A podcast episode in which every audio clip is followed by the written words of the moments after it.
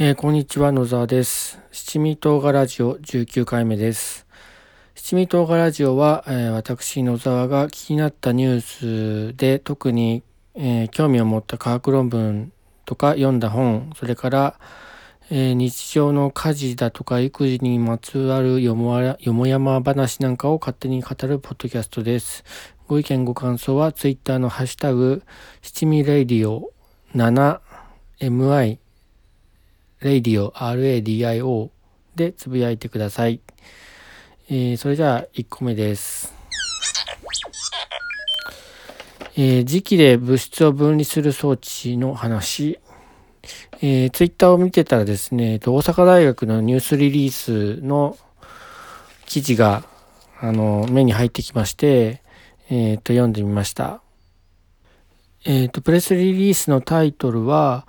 ポケットサイズの磁石で金、プラチナなどの希少金属を分離、抽出する原理を実証というタイトルで、サブタイトルが天然資源や都市鉱山から有用物質を有害性の低い方法で抽出することが可能にっていうふうに書いてありまして、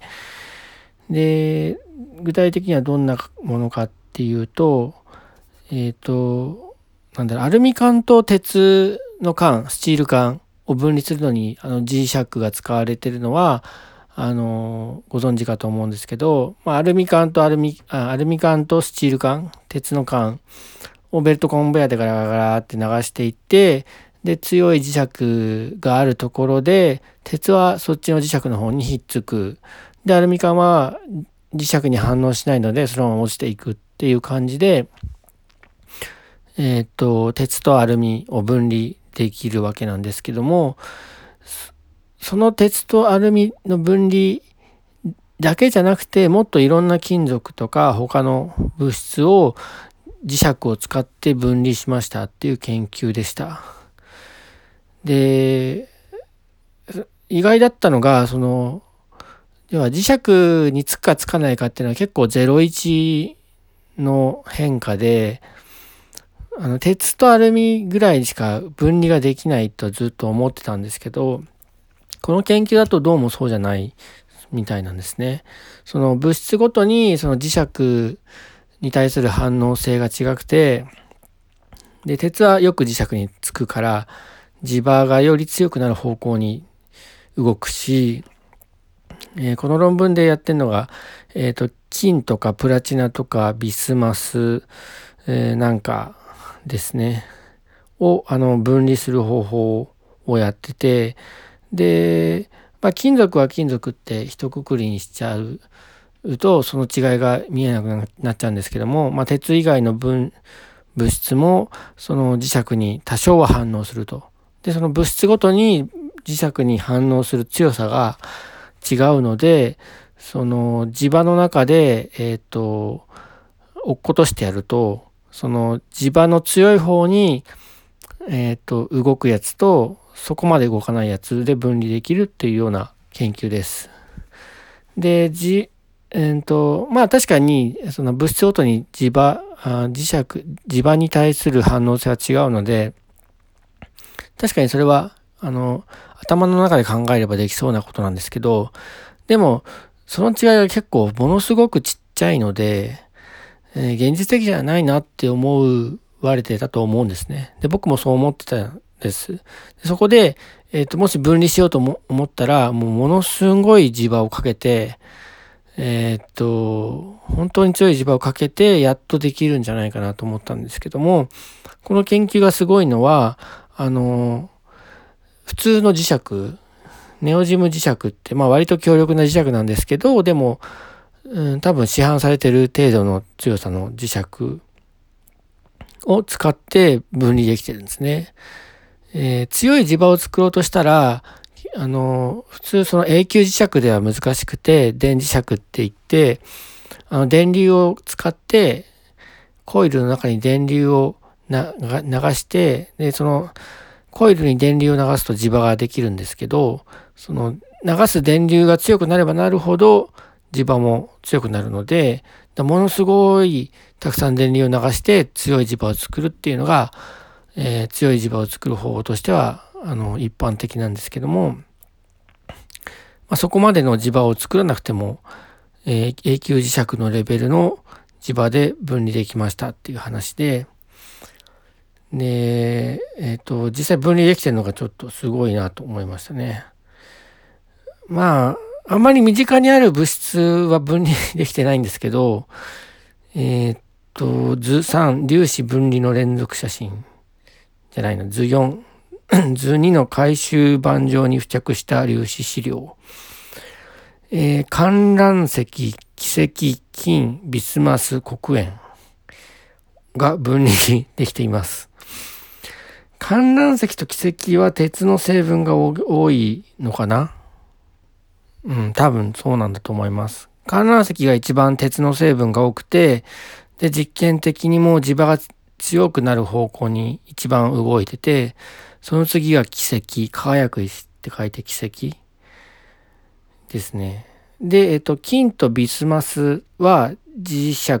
に反応しないので、えっと、動かないと。えっと、それで逆にその反磁性っていう性質のある黒鉛、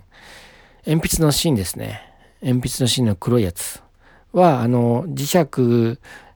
磁場を嫌がるので、磁場が強くなる方向とは反対の方向に落ちています。えっ、ー、と、どんな風にやったかっていうと、えっ、と、磁場をかけますよね。磁石、磁石を置きますよね。で磁石の、磁石と磁石の間に隙間を作って、で、その間に粒状にしたその混ざった物質、今言った観覧石とか金とかビスマスとかをそこの隙間、磁石と磁石の間の隙間から落とします。パラパラって 多分。で、えっ、ー、と、落とすと、うんと、今言ったみたいに磁石、磁場に対する反応性の違いで、ただ落ちて、まっすぐ落ちていくんじゃなくて、えっ、ー、と、磁場によ、より反応するものは、磁場が強くなる方向に引き寄せられるんですね。えっ、ー、と、逆に磁場を嫌がる反磁性の物質っていうのは磁場が弱くなる方向に動くと。で、磁場に対して本当に反応しない物質っていうのはそのまままっすぐ落ちると。っていう感じで、磁場の強さ、勾配に対して、えっ、ー、と、落下が、落下する方向が変わってくる。反応、反応しないんだったらもうまっすぐそのまま落ちるんだけども、えっ、と、磁場に対する反応性の違いで、磁場が強くなる方にずれちゃって落ちるか、逆に弱くなる方にずれて落ちるかっていうので、あの、混ざった粒子が分離できるっていう話ですね。で、図を見るとですね、どういう装置を使ったかっていうと結構手作り感があっていいなって思いました。なんかこう、草の根サイエンス的な香りがあって、なんかそういうのもあってこの論文読んだんですけど、で、これってあのクロマトグラフっていうんですね。こういう風な分離の仕方って。えっ、ー、と、液体のクロマトグラフとか気体のクロマトグラフの方があの一般的で、固体のクロマトグラフっていうのは今まで多分なかったと思うんですけど、その、まあ、ものによってその大きさが違いますよね。分子のサイズで。で、分子のサイズで大きいと、それだけその移動が遅くなる。周りにぶつかったり、摩擦があったりして動きづらいので遅い。ちっちゃい粒子だったら、あの、あんまりぶつからないので速い。っていうそのサイズによって動く時のあの動きにくさが変わることを利用してあの物質を分離するっていう技術がクロマトグラフィーで液体と気体ガスではやられてたんですけども、えー、今回固体で固体とその磁場を使ってできたっていう論文ですね。はい。でさっきその手作り感があるって言ったんですけどもその先生があ発表した方が大阪大学大学院理学研究科の上田千秋准教授寺田健太郎教授と大阪府立大手前？ん？大阪府立大手前高等学校。高等学校の定時制の家庭教諭久吉義治。なんだこれなんて読むんだ？久吉啓二さん。がらの研究チームだそうで定時制の先生がやったんですね。ただ論文の方は、上田千秋さん、あ、最初の准教授の先生か。その3名ですね、論文は。はい。えっ、と、なんか、手作り感があって可愛らしい研究でいいなと思ったし、あとこれで自分的に知らなかったのが半時世っていう言葉で、今まで半時世って分かっているようで分かってなかったんですよね。で、黒鉛、鉛筆の芯ですね。鉛筆の芯が半時世物質だっていうのも知らなくて、そもそも磁場に対して反発するっていうもの、性質自体をよく理解してなかったというかほとんど知らなかったんで、へえって思いました。その磁石って S 極と N 極ってあってで S 極と N 極は引き合うけども S 極同士あるいは N 極同士は反発し合いますよね。で、その反発し合うことと反磁性っていうのはまた別のことなんですよね。S だろうが N だろうが磁場があって、その磁場に引き寄せられる性質が磁性なんですけども、えっ、ー、と、で、それ、その基本的には引き寄せられるか反応しないか、その2パターンしかないと思ったんですね。磁場に対して引き寄せられるか引き寄せられないかのその2種類しかなかったんですけど、えー、そうじゃなくて磁場に引き寄せられるか反応しないか逆に磁場に反発するか磁場から遠ざかろうとするかっていう3パターンの磁場に対する性質があるっていうことがなんか今回気づきました分かりました。えー、で反磁性ってどういうふうに出てくるかなんですけどうんとまあこのポッドキャストしばらくぶりなんですけど、まあ、そこら辺調べててなかなか喋れないっていうのもあったんですけどもえー、結局よく分かんなかったんです。ただまあ反時性ある程度少し理解できたので説明しておくとえー、っと磁場中の電子の動きなんですよね。えー、っと電子がま電荷を帯びてますよね。電荷を帯びているものが磁場中を通過すると,、えー、っと力が働きます。垂直な方向に。えっ、ー、と、フレミング左手の法則ってありますよね。ちょっと左手出してもらって、で、人差し指を上に向けて、あ、親指、人差し指、中指の3本。これが全部直行するように指を立ててもらいます。食べ立ててみてください。それで、人差し指が上を向くようにして、で中指が自分の反対側、自分から離れる側に向けると親指は右側向きますよね。はい。で、えっ、と今人差し指下から上の方向に磁場がかかってるとします。磁場です。上の方向に。で電子が親指の方向左から右に飛んでいこうとしてるとします。でこのフレミング左手の法則っていうのはどういう法則かっていうとその磁場があ磁場があってその中を電荷を持ったものが通ろうとすると力が作用するよっていう法則でその力はどっちに作用するのっていうと中指の方向に行きます。でえっ、と電子が飛んでく親指の方向と中指の方向って直行してますよね。で飛んでく方向と直行方向に力がかかると飛んでくものはどういう動きをするかっていうとどういうふうに動くと思いますか ?A321 はい。正解はですね円運動をします。動こうとする方向にと直行する方向に力がかかりますよね。そうすると、えっと、今右に行こうとしてるのが右奥にちょっとずれますよね。で右奥にちょっとずれって方向が変わるんだけどもそこでまた、えっと、飛んでこうとする方向と直行する方向に力がかかるのでさらに奥の方向に、えっと、飛んでいきます。でそれが繰り返すとうんとまっすぐ飛ぼうとするんだけどまっすぐ飛べなくてどんどんどんどん曲がっていくと。でしまいにはその左に左に曲がっていってで、行き着く先はその円運動なんですね。くるくるくるくる同じ場所を回ると。でですね、今度、電子が、円運動をするとどうなるかというとですね、えー、電磁誘導といって、えー、それ電流が流れてると一緒ですよね。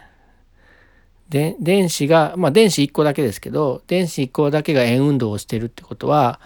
まあコイル状の電流が流れてるってことになります。で、コイル状の電流が流れるとどうなるかっていうと、そのコイルの中に磁場が生じるんですね。えー、っと、わかりますかね？そうすると、磁場が下から上に流れあると、ある中を電子が飛んでると、円運動しちゃうと。で、円運動をすると磁場が発生するんですけど、その磁場、問題はその磁場がどっち向きかなんですね。で、今、えっ、と、磁場が上向きで、えっ、と、水平面を電子が、えっ、と、反時計回りに回ってます。反時計回りに回ってると、えー、下向きに磁場ができるんですね。わかりますか？そうすると、もともと上向きの磁場があったところに、上の向きの磁場によって電子が円運動をすることで、その円運動から下向きの磁場が生成される。そうすると、もともとあった上向きの磁場を弱める方向に働くんですよね。必ず。ということで、磁場中を飛んでる電子は、えっ、と、その磁場を打ち消すように、えー、な磁場を発生させてしまうので、それが反磁性を生むメカニズムみたいです。えっ、ー、と、まあ、量子力が本当は、その、もうちょっともっと複雑というか、多分それは、正確ではないんだと思うんですけど古典物理学的な解釈するとまあそうなるからちょっと量子力学的な解釈にまではちょっとわからないのでとりあえず古典論的な解釈で自分は納得しとこうかなと思います。でえっ、と黒鉛鉛筆の芯なんですけど、えっ、と鉛筆の芯はその炭素原子でできてて炭素原子が、えっと、亀の子状につながった平面的に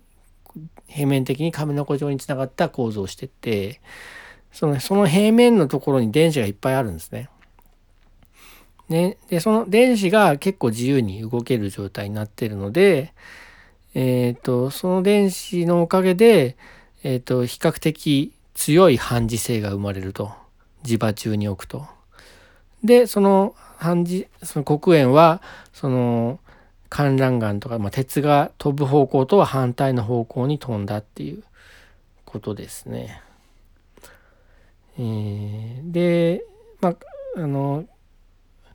黒鉛はまあとにかく電子が結構自由に動けるような有機物なんですけど、まあ、それ以外の木とか葉っぱとかまあ、C 原子炭素原子が含まれてる他の物質なんかも同じく反磁性を生じるそうです。いや木材とかがね磁石と反応するっていうのは想像してなかったんであのくっつきはしないけど逆に磁場を嫌がって離れるっていう性質を持ってるたのは結構発見でしたね。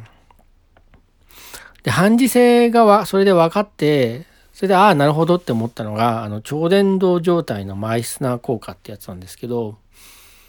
あの、超伝導状態のものは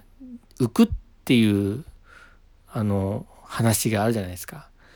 時々その科学実験とか、あとはなんかテレビの CM なんかでも僕見たことあるんですけど、超伝導状態の物質を磁石の上に置くと浮く、浮いて止まるんですよね。でなんかああそういうもんなんだって思ってたんですけどあれはどういうことかっていうとこの反磁性によるものなんですね。えっ、と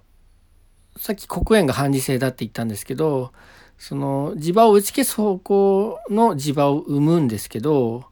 えっ、とでもそれにも限度があってなんでかっていうとその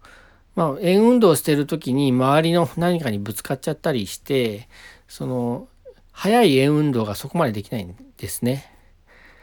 えー、だからその打ち消す方向に磁場は生まれるんだけど結構弱いです。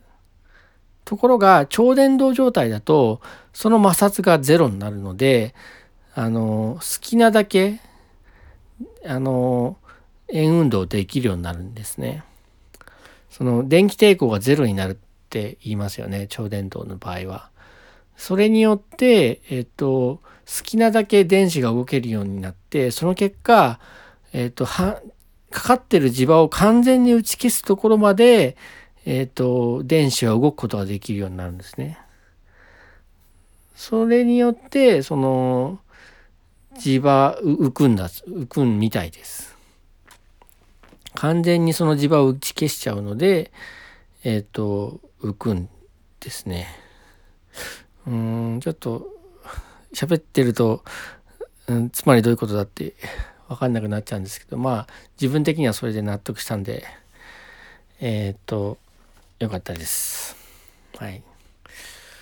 でまあこの研究何に使うんだろうっていうのはちょっと思うとこなんですけどまああの資源をねリサイクルしたり分類するあリサイクルする時に分類がまず必要になるのでえーと、そういうところで使えるかもなっていうのはあります。結構難しいと思いますけどね。あの多分最初に粒子状にものを小さくしないして粒をそれないと多分使えないと思うんですけどまあでもその可能性があると。でもう一つがあのこれすごくポータブルなあの装置でちっちゃいんですよね。えっ、ー、となんか数センチぐらいなんですよねこれ装置が。でしかも電力とかいらないし、えー、ともう磁石そのものみたいな感じなんですよね。ででこの研究を出してるのが大阪大学の大学院のグループではあるんですけどその大阪大学のえっ、ー、と惑星科学惑星科学グループなんですよね。で、その惑星科学でピンときたのが、その、今、あの、はやぶさ2がまさに小惑星リュウグウに行って物質を採取しようとしてますけど、その、そういう時にこれ使いたいと思ったんじゃないかなと思ったんですよね。今は、そのターゲットにしてる小惑星まで飛んでいって、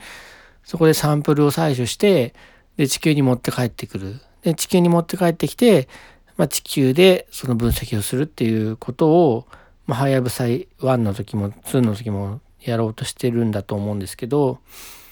まあ、これで、その簡易的な、簡易的にしても分析ができるようになるのであれば、例えば次のはやぶさ3のミッションはですね、その、この装置を積んで飛んでいって、で、いろんな小惑星を巡る。えっ、ー、と、ある惑星、小惑星でサンプルを採取して、その場で成分を分析する。まあ、時期に、この時期によって、あの物質を分類して、まあ、どういう成分になってるか調べる。で、また次の惑星に移って分析するっ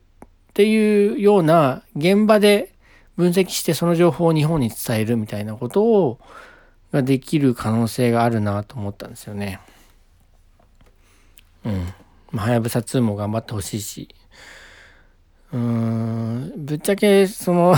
砂を採取して分析するとどれぐらい、えー、意義のあることがわかるのかっていうのは僕はちょっとわからないんですけど、きっとあるんですよね。意味が。何かわかることがあると思うんで、はい。今後の展開をえー、見たいと思います。はい、お次は、えっ、ー、と、スマートウォッチと活動量計の話ですね。今ですね、えっ、と、ペーブルじゃなくて、フィットビットっていうメーカーのフィットビットバーサバーサかベルーサかわかんないんですけど、まあ、そういう名前の時計をつけてるんですね。で、その時計は、えっと、スマートウォッチになってて、時計なんだけど、えー、僕のスマートフォンと連動して、スマートフォンに来た通知なんかを時計に表示してくるくれて、あとその日に歩いた歩数だとかをカウントして表示してくれる。それから心拍計もついてて今などれぐらいでドキドキしてるか、まあ、心拍数がいくつかっていうのが出る。あと睡眠中もつけとくとその睡眠中に浅い睡眠深い睡眠レム睡眠がどれぐらいあってどういう分布をしてたかっていうのを記録してくれる。その加速度センサーをついてて、まあ、動きを監視しているんですよね。っていうものをつけてます。でもともとですねえっ、ー、とあんまりそのうーんと歩数を数えたりとかいうことには僕はあんま興味なかなくてえっ、とあのスマホの通知を腕時計に出してくれるっていう機能の方が大事だったんですね。でその機能はですねえっ、と今のこのフィットビットバーサっていう時計の前のペブルっていうメーカーが出してるペブルっていう時計がすごく良かったんですね。安かったし。1万円か2万円弱ぐらいで買えたんですよ。今、その Apple Watch があるん、出てて、まあ、スマートウォッチもメジャーになったんですけど、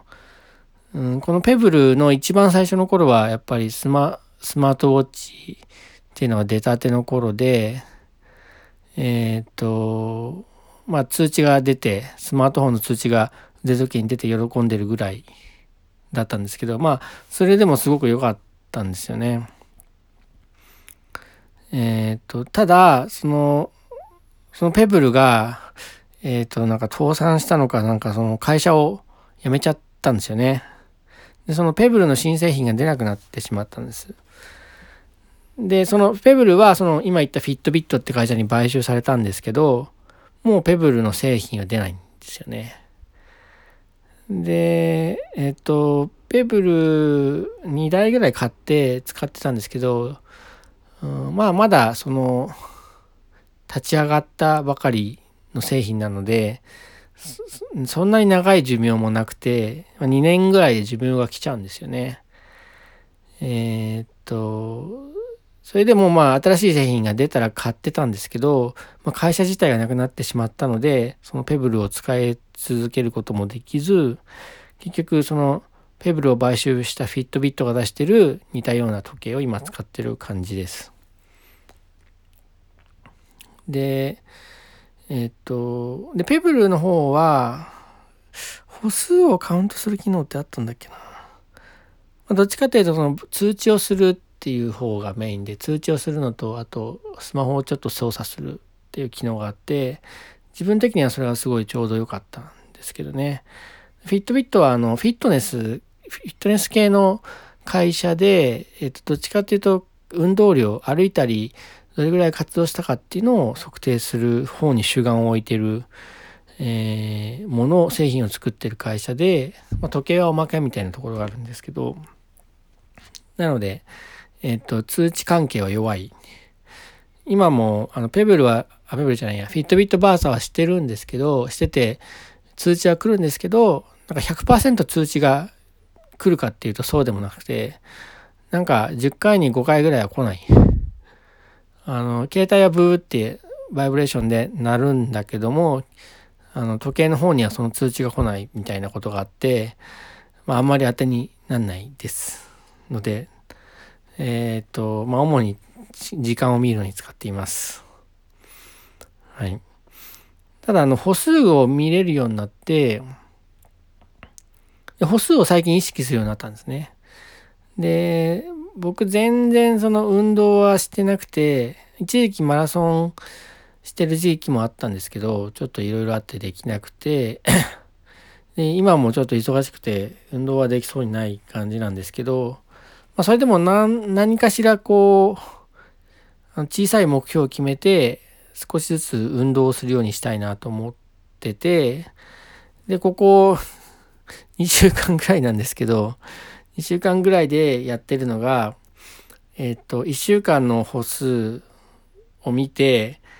で先週の一番少ない歩数の日の歩数を次の週には超えるっていうのをやってみているんですね。その週に1回激しい運動をするよりはこう毎日持続的に運動する方がいいんじゃないかなと思っててただ高い負荷の運動をするのはまあ、うんと、時間的にも厳しいし自分の体力的にもちょっとついていかないなと思ってて。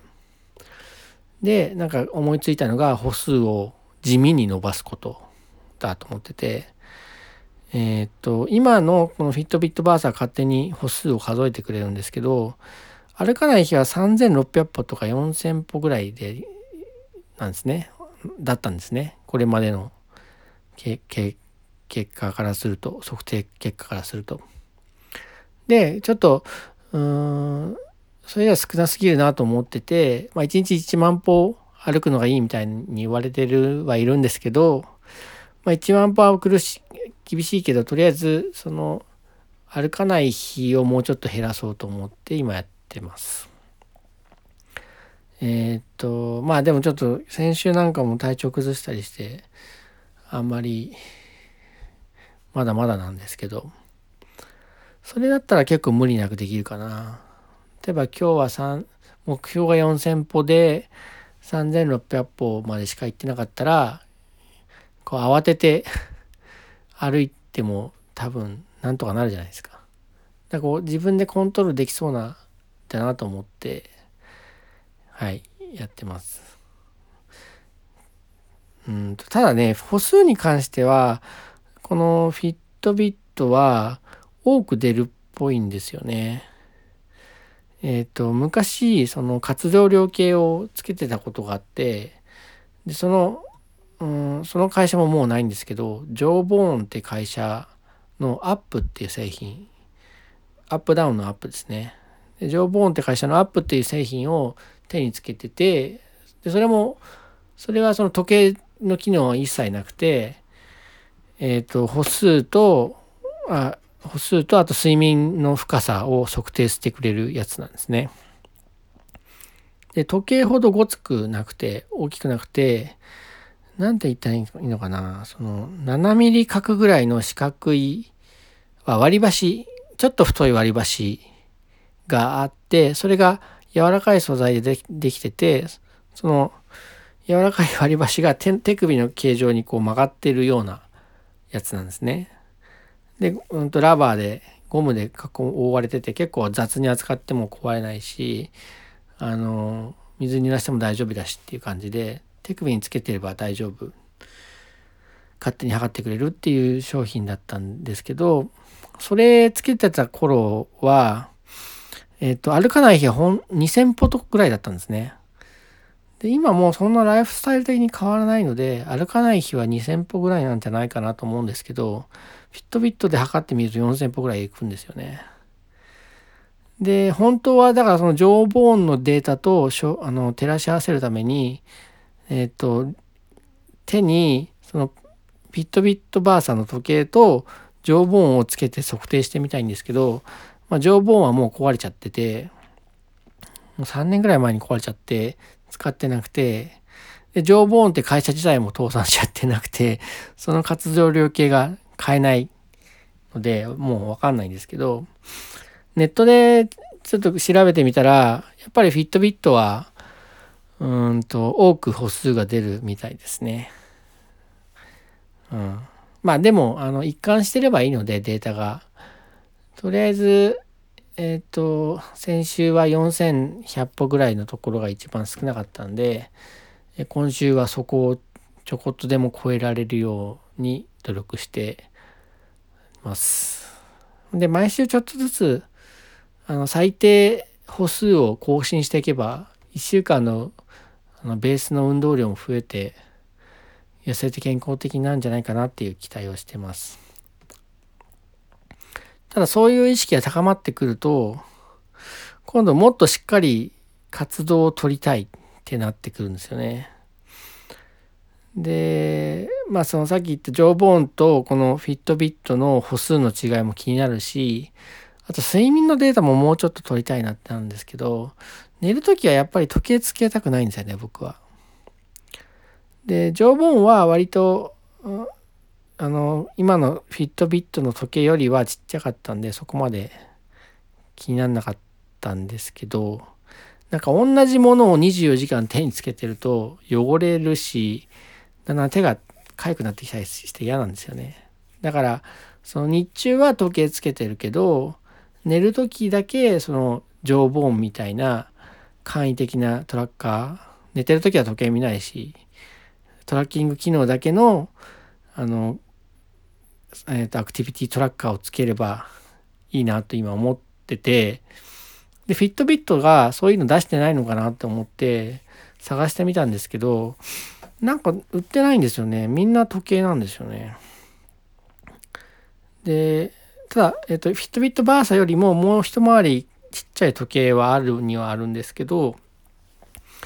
一つのアカウントでその同時に使うことはできないみたいなことが書いてあって、えっ、ー、と、今言ったみたいなことができない。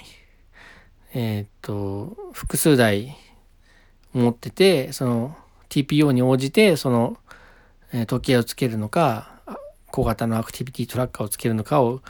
あの、切り替えるみたいなことがしたいんだけども、ちょっとフィットビットの製品群だとそれができそうにないんですよね。うん、なんかいい製品ないですかね。なんか昔、えっと、す、今のホームページには、フィットビットのホームページにはやっぱりないんですけど、Amazon には一応少し古い製品が出てて、フィットビットフレックス2とか、なんかその、アクティビティトラッカーに特化した製品が出てるんですけど、うん、フィットビットの公式ページで売ってないので、今後発売されないし、サポートも不安なので、サポートされるかどうかも不安なので、ちょっと買えないなという感じです。何かいい案があれば教えてください、皆様。まあ、フィットビットから他のやつに切り替えるっていうのも手ですかね。なんかガーミンのやつとか、あとファーウェイのやつとかがあるんですよね。うん。アプローチもちょっといいなと思ってて、ただやっぱあれ、アプローチごついし、充電がなんか毎日やんないといけないらしくて、めんどくさそうですよね。でも、なんかその、バックステバックスペース FM っていうポッドキャストで、えっ、ー、と、ドリキンさんが聞いてたのを聞いて興味が出たのが、その Apple Watch 単体で電話ができるっていうとこがいいなと思ってて、えっ、と、時計だけしてれば電話できるって良くないですか？てかまあ、これ聞いてる人はあんまり電話をしない、電話自体をしないのかもしれないんですけど、僕結構電話で、仕事で電話をすることが多いんですね。で、例えば運転中なんかだと、に携帯が鳴ると、えっ、と、ズボンのポケットから iPhone を取り出すっていう動作がやりづらいし、まあもちろん運転中に片手で通話しながら運転するのも危ないんで良くないですよね。あとなんだろう結構あの電話って気づかなくてちょっとうんと電話が振動してるのに気づかなくて電話に出れないみたいなことがあるんですけど時計が振動するとさすがに気づくんでそれで電話に出れるで、えっと、Apple Watch で電話できれば、その、電話、Apple Watch の手首に、えー、で、口を近づけて喋れればいいので、携帯自体を取り出す必要がないっていうのがよ良いなと思ってて、なんだろう。で、なんか作業してる時に電話が鳴って、その作業を中断して、まあ、手が汚れてたら手を拭いたりして、えっ、ー、と、携帯を取り出して話すみたいなことよりはあの腕時計でピッてやってそのまま喋れる方がすごくいいなと思ってるので電話ができる点にっていう点において Apple Watch はいいなと思ったりしてます。えーと、今はですねそのそういう時手が離せない時とかに電話をするために、えーとワイヤレスヘッドセットを使ってて iPhone とソニーの WI C400 っていうヘッドセットがあるんですけども Bluetooth で接続するワイヤレスの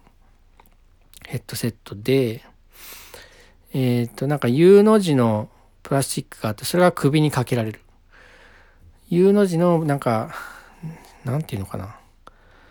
うんと、ネックレスみたいなのがあって、で、そこから紐が、イヤホンがで、ニョキニョキって出てて、それをイヤホンを耳にさせると。で、音楽聴けるし、えっと、その U 字型の方がマイク、U 字型の方にマイクが入ってて、で、えっと、音声通話もできるっていう風になってます。だ運転中なんかに電話が鳴るときは、それで通話してるんですね。で、その、そのヘッドセットには通話ボタンがついてるので、えっ、ー、と、運転中に電話が鳴ったら、あのポケットから取り出さなくても、そのヘッドセットのボタンをピッてやれば通話ができるので、まあいいっちゃいいですね。えっ、ー、と、もっとコンパクトなワイヤレスレシーバーってあるんですけど、3回ぐらい買って、3回ともポケットに入れたまま洗濯しちゃって壊しちゃったんですね。3回それをやったらもうなんかそれをその類の機器を買う気にはならなくてやっぱちっちゃいとどうしてもあの外した時にポケット入れちゃいますよね。ポケット入れるかどっか置くか。でどっか置くとなくすかあの必要な時に手元にないっていう状態になる。そうなるとやっぱりポケット入れるじゃないですか。で、ポケット入れると今度洗濯で洗っちゃうんですよね。っていう、あの、自分のうっかり屋さん問題があって、えっ、ー、と、その首にかけられるやつにしました。その首にかけるや、かけられるそのソニーの WIC400 ってやつだったら、まあポケットには入れないし、あと、ずっと耳に入って、イヤホンが入ってると煩わしいので、あの、通話しなかったり、音楽聴かない時は外すんですけど、その、ただ外せばいいわけですね。えっ、ー、と、普通のイヤホンだと外したら落ちちゃうので、それをまたしまうとか、えっ、ー、と、そういう動作が必要になるんですけど、とりあえず耳から外しても首にかかってるので、落っこちない、しなくならないので、それがいいなと思って使っています。まあでも時計で通話できたりしたらそれもいらなくなるのかな。まあちょっとやっぱ首の周りが邪魔なんですよね。というわけでそこら辺もなんか解決してくれる方法はないかなと思ったりしています。はい、えーと、本日はそんな感じです。えー、また1週間以上空いた空いちゃったんですけど、一つはですね、あの MacBook Pro の調子が悪くて、2010年に買った15インチの MacBook なんですけど、MacBook Pro なんですけど、うーん、電源が勝手に落ちるんですよね。これはもう使い、使い物にならないなっていう感じで、騙してますし、今使ってますけど、早くちょっと違うのに買い替えたいなと思いつつ、結構高いので、うん、なんか MacBook Pro でいけてる自分がいいなと思うスペックにすると40万以上するので、ょっと40万も出すのはどうかなっていうのがあったりして迷ってます。えー、それと上の子が4年生になって、いよいよ一人部屋が欲しいと言い出してで、えっと、その子のその子のために部屋を作ってあげましたで今までは寝室で全員で寝てたんですね2段ベッドがあってその2段ベッドに子供が2人寝ててであと隣に、えー、キングサイズのベッドがあってそこに僕の夫婦が寝てる一部屋に、えー、2段ベッドが一式あってあと大きいベッドがあるっていう状態で家族4人で寝てたんですけどその2段ベッドを解体して別の部屋に移すっていうのをやっててやってその今はその上の子はその部屋で一人で寝てるんですけど、えー、それによってその部屋に置いてあった僕の荷物を全部移動しなきゃいけなくて。でその移動したんですね。で移動してその今までえっ、ー、と空き部屋なんだけど物置みたいにしてた部屋に無理やり荷物を突っ込んだんで足の踏み場もない状態になってて。で今までとだいぶ状況が変わりました。まあ、それでもなんとかその自分が作業しやすい状態に持ってきたので今なんとか収録できてるんですけどまあでも本当に足の踏み場がないのでこれから整理していかなきゃなという感じです。はい。まあ今日はここら辺で終わりにいたします。えー、七味唐辛ラジオ19回目でした。えー、七味唐辛ラジオではご意見ご感想をお待ちしております。えー、ツイッターのハッシュタグは、えー、シャープ七味ラジオ 7mi radio RADIO でつぶやいてみてください。えー、他のポッドキャストのにゲスト出演なんかもしてみたいので、えっ、ー、と、どなたか呼んでください。えー、それではさよなら。